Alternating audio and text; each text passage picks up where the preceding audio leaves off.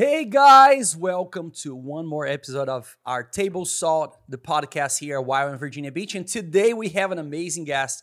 Uh, we have been friends for a little while now, and uh, I want him to just tell his story. We're gonna talk about some topics today. I want him to share his heart uh, with you guys. Please don't leave this channel. Uh, if you can, uh, share with your family, friends. Uh, subscribe to our channel. This is gonna help us to actually amplify what the Lord is doing uh, around the world. So thank you so much for tuning in. So wait there. We're just coming a second right now.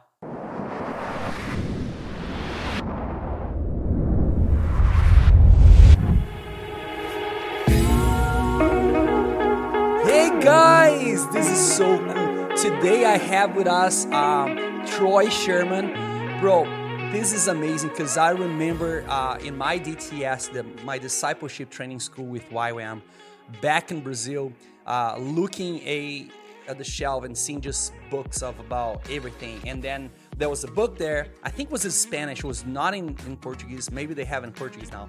And it was like, you know, relationships. Dean Sherman was like, wow, I want to read this. And um, I, I, remember I read in uh, Spanish and I was like amazed to see how much of like it was so much in one book and i was like man one day i will meet this people you know and this person that wrote this book and now i have the privilege bro to have you as a friend. Uh, troy welcome. Thank you so much for saying yes and just chat with us and please tell a little bit of your story your um, where you're from your journey and what the Lord is just like doing in your life. So feel free. The floor is yours Thanks, man. It's good to see you again. Um, it's always good to spend time with you. Yeah, I grew up, as you were saying, my father was one of the founders of Youth With A Mission. He had written a couple of books, Spiritual Warfare for Every Christian and Relationships.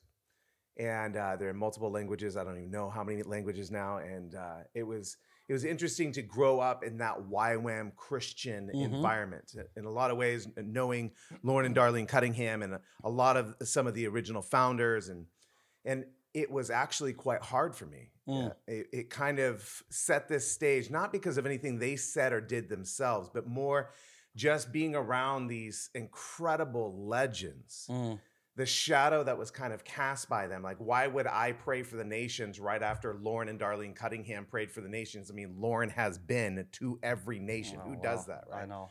So I never felt like I kind of fit. And so I went through this journey of really questioning my faith around like high school and just walked away from the Lord. And my my family was was very committed to prayer and a lot of different stuff and it wasn't until I was around 21 years old that I mm. actually was going to backpack across Europe. And I actually went to Switzerland to visit my sister who is doing a DTS, discipleship training school. Hopefully, people in the podcast know what that is by now. Yeah. If they don't, look it up. And I got caught by God. Hmm. just it was an amazing experience an amazing time and i haven't really looked back so that was since. not your plan like no. you're going just sort of like backpacking just enjoy yep. life i was okay. going to enjoy life see my sister hit the road and i gave god a week to prove to me he existed mm. which i'm not suggesting anybody do but oftentimes god in his kindness and his love he do stuff wow. and um, the next day i was walking down the halls and this woman walks up to me and she says, mm. Do you know where Troy Sherman is? And I was like, That's me. Why? Do I know you? And she said, I've been praying for you every day for the last two years. Um, and this morning I woke up and God uh, spoke to my heart and said that you were in here in Switzerland and I was to come what? here to give you a message. Oh wow. Right? And I was like, Well, where where are you from? where are you from? And she's like, I'm from England. And I was like, Wait, you woke up this morning in England. You bought a ticket and flew here to find me. And she's like, Yeah. And I was like, What's this message? And she looks at me, tears in her eyes, and she goes, Jesus loves you. And I was like, Okay, this is a really good start. This is awesome.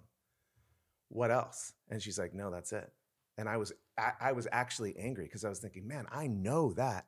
Yeah. So, and now I realize the real problem, I think, with Christianity is 18 inches, the average distance from the human head to the human heart. Mm. And I grew up in a Christian school, in a Christian environment, knowing this stuff, but not knowing Mm. the stuff, right? Wow. And now I realize that if the blood of Jesus is not enough to, comp- if the blood and death of Jesus is not enough to convince us, if the love of Jesus is not enough to compel us, nothing will be. Yeah. See, it's not further rev- it's not further information we need. I think. I think it's a greater revelation of the things that we think that we already know, right? Yeah. So that that was the beginning of the end of the old me Wow. and the kind of rebirth of me recommitting my life to the Lord. And now I've gone all over the world and doing all kinds of stuff. I'm married now. Uh, I have three kids, and it's just been, yeah, it's been a roller coaster that I could not have possibly imagined. Mm. I got to meet people like you. Yeah. Yay. so my life has been, um, it's been amazing. Yeah, and you've been all over teaching in different places. Um, how is that? Is that hard? I know it's, it is hard for your family too uh, when you go, but I I know you're always doing things with your family, with your kids, and uh, try to to balance that out. You know, like how's that for you? Is that hard for you to sometimes have those invitations? Because I do too, and not travel but stay with your family because you know it's like we need to be there how does your like your kids see that like you know because you said you know you grew up like a you know missionary kid Right. uh i think you grew up in hawaii didn't you Yeah. okay and um and then now it's like do you think about sometimes because i think about like i don't want to do i don't want my kids to feel the same way i felt Right. when i was young you know Yeah, it's hard. It's really hard. Um, and it's definitely something that I've thought about a lot. Uh, I'm traveling less since COVID. Everything since COVID has kind of changed, as you can imagine. But I kind of came up with this rule for myself, and I'm not saying it's for everyone, but it's, and I think that that's important is that you get with your family and you decide together. So, number one, not in order of importance, I sit with my kids and I ask them, Mm. hey, what do you guys still think about this happening? Do I have your permission to continue continue to do this? yeah And I and I don't know. I have never had to be at that position yet where they've said no. I'm. I don't want you to go.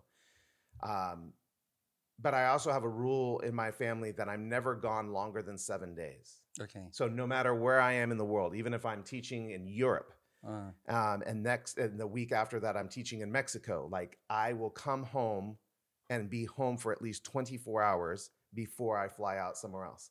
And sometimes it means that like i'm on the east coast i fly all the way back to portland where i live on the west coast to fly all the way back to the east coast and people are like what are you doing? You could just take a short flight and yeah and I'm thinking, no, I want my kids to know that I have done everything possible to be with them. yeah And I never say yes to an invitation. Only my wife does. She's my boss. When it comes to me traveling and teaching, I need her to say, go. Not only that, but she literally packs my bag for me. And the reason why we do this consciously or subconsciously is that it's her releasing me.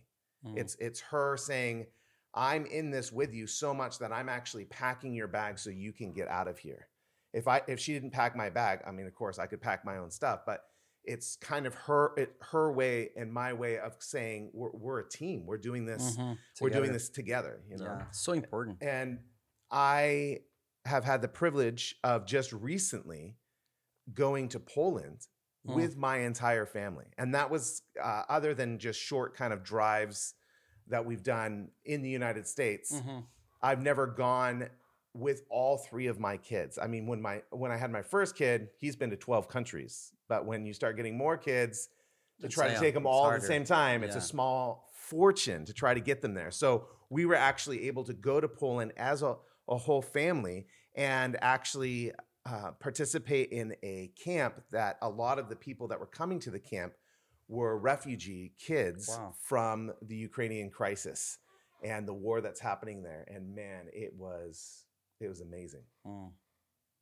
I imagine it was like super heartbreaking too to see the reality of because we you know we haven't been there, but then you going there and stepping with your family and showing your kids like this is what reality is. No, that's not what we're we're not just watching the news.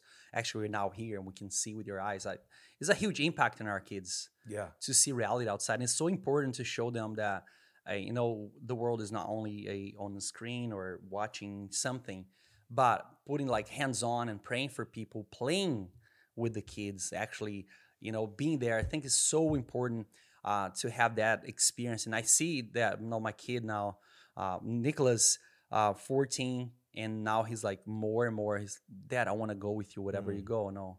Um, I just came last week from a conference and it's like, no, I want to go with you. You know, it's, That's it's so kind of hard. Even with the, we, we think like we're gonna homeschool my kids and I'm gonna, they're, they're gonna be free to do things, and it's actually is not that easy. You know, you need, you- there's a lot of discipline homeschooling as well um, as it is like sending them to school. Uh, for sure, it's way better to have them home and be homeschooled. Um, bro, uh, yeah, tell me, like you're telling me about something. Was that something that God um, spoke with you uh, when you were last in St. Croix? Was there something like that or no? It was something that well, the last the last time I was in St. Croix, I was actually with you. Yeah. It was a it was a phenomenal time and and it was great. But coming home was awful. Mm. I flew back to the states. I was in an airport and I got stranded there all night. And like I had just mentioned, I go home for 24 hours. Yeah. So I was in Texas, and uh, at the Dallas airport, it had snowed. Not not even like an inch of snow, but it's Texas, so they have no idea What to do? what to do with the snow. You know, like anywhere else, Oh, no. Canada would be like, "Yeah, we're fine," you know. But this was like it was too much for them, you know. So they're like, "Oh my gosh, the clouds are on the ground," you know. They just couldn't do anything about any of the snow. And so I was stuck there. And ironically, I was going to be in, t- in Texas about 48 hours from that Mm. moment or 24 hours, whatever it was, to speak in a school in Texas. And I finally get told by them, hey, listen, you're going to be stuck here for three days and then we can get you home. And I was like, no, I got to get home now because if I don't get home, I'm not. I'm not going to be there for 24 hours and I need to come back and I've got this thing. So I actually bought an airplane ticket on another airline. I get to San Francisco to try to change planes in San Francisco. I walk to my gate and the doors close. And I'm like, what's going on? I still have five minutes before cl- the doors close, you know, or 10 minutes or something. And she's like, oh, uh, everyone already showed up. And I'm like, no, I'm, I'm a part of everyone. Yeah. And I'm not on the plane, you know. And she and she looks at me and she's like, "Oh, I sold your ticket." And I was like, "Well, that's weird. I don't have the money, and you didn't ask me, and this is the last flight of the day. So like, wow. I don't care where you put me on the plane. I can. I'll, I'll sit with the with the, you know, the the, the flight attendants in the. Bl- I don't care. I just need to be on the plane." oh wow. And she was just like, "Nope, sorry. No, I don't even think she, she said sorry." And she just walked through this door and she was gone. And there I was in that moment. And there have been lots of times in my life where bad things have happened, Mm. uh, like anyone. yeah. And one of the things I started to recognize is we have a choice in those moments what we're going to do. Mm. And I can't change the fact that I was having a bad day. And so I started getting into this kind of pattern, this rhythm in my life of trying as much as possible to turn bad days into a game. So, like, if somebody cuts me off in traffic, instead of getting angry, I think to myself, okay, the next three people that need to merge, I'm going to let them merge. And I actively start turning it into a game. So, anything that ends up happening that's bad in my life, I start to try to make it good. So I went and they gave me these vouchers for food at the airport. It's like, oh, you're not going to see your family? Well, maybe fast food will help. I'm like, not Oh, really, but whatever. so I start walking around the airport trying to find somebody more miserable than me. And I find this person laying on the ground, hoodie on, just laying there. Just you can see on their face, their life is just in, in a, in a wreck. And so I go to this person, not in these words, but I'm saying it this way to kind of make the point. I was like, hey, you look like you're having a bad day. I'm having a bad day. Um, I can't change my day, but I can change yours. And I want you to find anything you want to eat here and I want to buy it for you.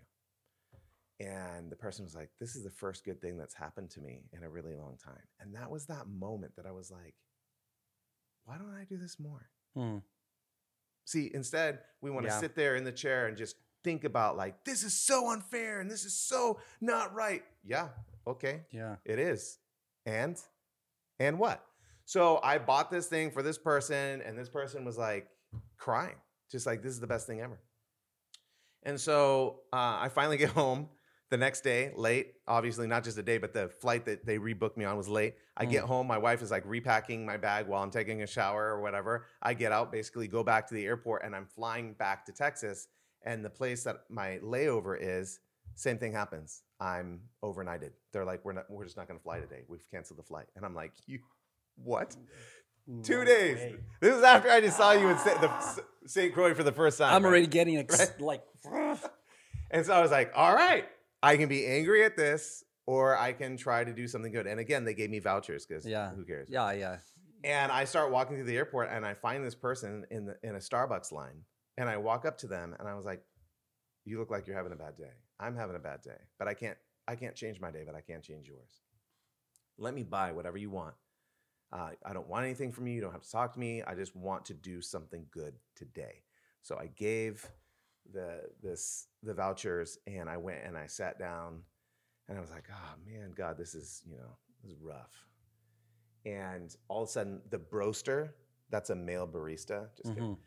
Uh, so the attendant that was there um, all of a sudden is getting my attention. And I look over, and that person had paid for the next person. And then that person paid for the next person. So for the next hour, hour and a half, everyone in that line was paying for the next person. And I was the first person yeah. to do it. I felt So really bad. create a mi- chain. Mine was free. Yeah. Don't tell Oh. anybody. Right? I had the vouchers. But paying for me whatever. now?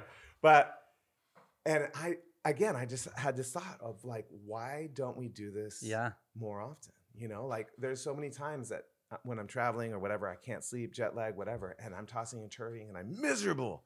And in that moment of, of misery, I'm like, oh no, I can't sleep. I guess I'll just pray for the nations.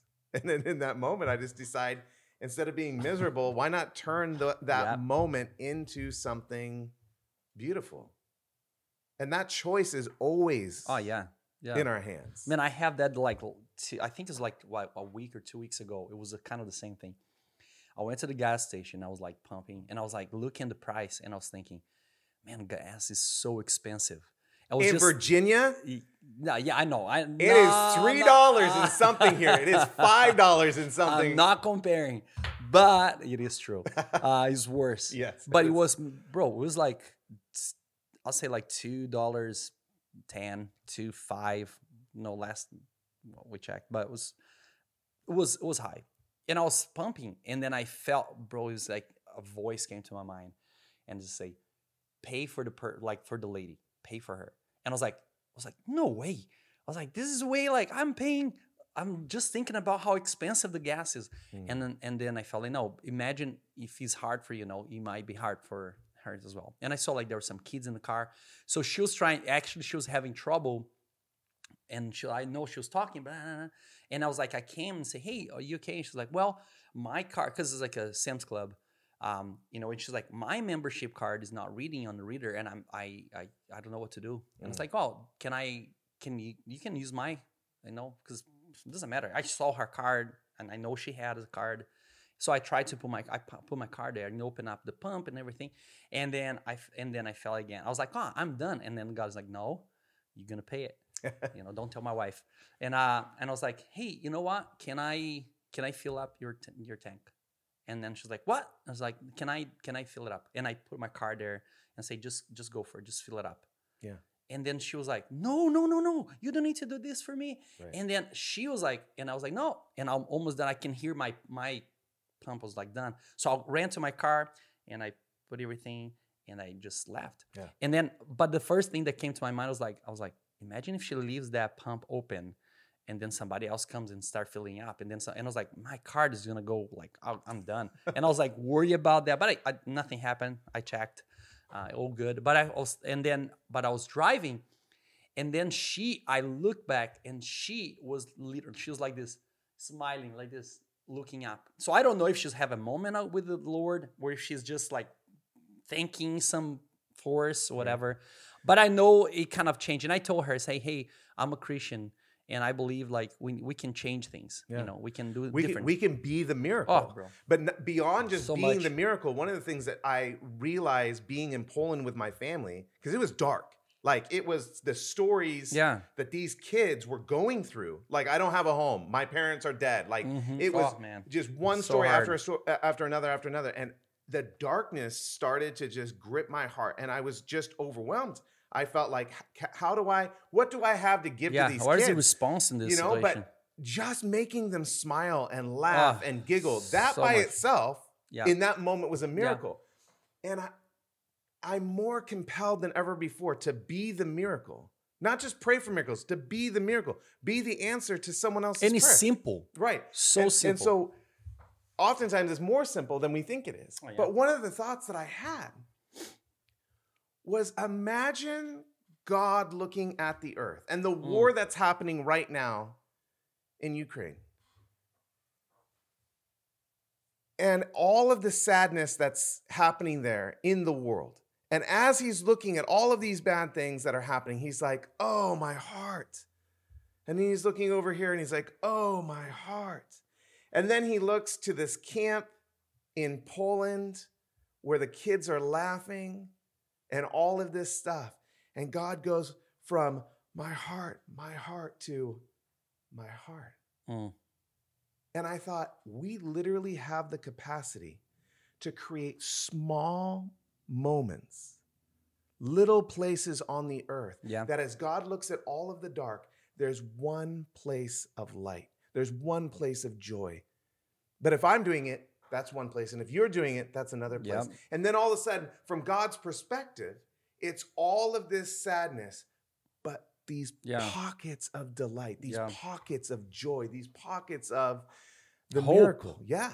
Yeah. And I recognized in that moment, we literally have the capacity to Mm. bless God, to, to create that light. Mm. And I'd always thought about be the light of the world hmm in context of for other people or non-believers or whatever. But that was the first time that I recognized maybe being the light is for God Mm. too. Yeah. That he gets to see this little light of mine, I'm going to let it shine Yeah. right there in that moment as he's looking at all the sadness. There's that one piece. Wow. That's so good, bro. Was- And I know you're going through like a crazy journey, and God is just like speaking. You know, we all go through seasons in life and relationship with God, and the way we see things and what we receive in that season. I think God, like, time is like amazing uh, when we we get what the Lord is saying. Uh, I know you're going through. You know, we were sharing yesterday a class of like listening God's voice, and it's so simple. We just need to pay attention and what how He speaks all the time. He's just all, constantly talking Mm. you know and i, I feel like that's the same um, it's so powerful to understand that people expect like you know they're gonna open the bible where angels are gonna appear or you know like things like that. Yeah. because it is more like oh i wanna i wanna be impacted by something supernatural that will like really convince me that god is real. But he is. There's there's nothing we can do. He is real. Yeah. and and he's always talking to his people. And that's like another way of just listening and be you know a res- like response Yeah. you know respond instead of like react like you say in traffic or whatever in life like you're gonna be uh, the answer you're gonna be like causing more problem you know It's so interesting to me this concept of hearing God's voice and and people saying, "Man, if if God would just tell me like he, like he did to Jonah, he made it pretty clear what he was supposed to do and Jonah was like, "And I'm out." And he just Yeah. went in the complete opposite direction. And you start going through how many stories in scripture where God was unbelievably clear, like even audible about stuff. yep And the people were like, "Okay, cool, cool, cool."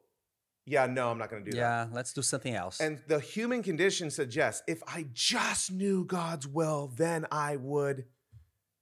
And, and all of a sudden, we're, we're no different. I would never let anyone take you, Jesus. I'm telling you, dude, before you get Chick fil A, yeah before the rooster crows three times, yeah you are going to deny me three times. oh man You know, and that's the reality. We think we know our heart. We don't. yeah We think if I just heard God, then X, Y, Z. No. Well, and, and it doesn't because we are we're the like we're proud and we're so arrogant. We want. I'm like, glad our- you finally admitted Ah, it. I know. I know you are. I'm sorry, I am.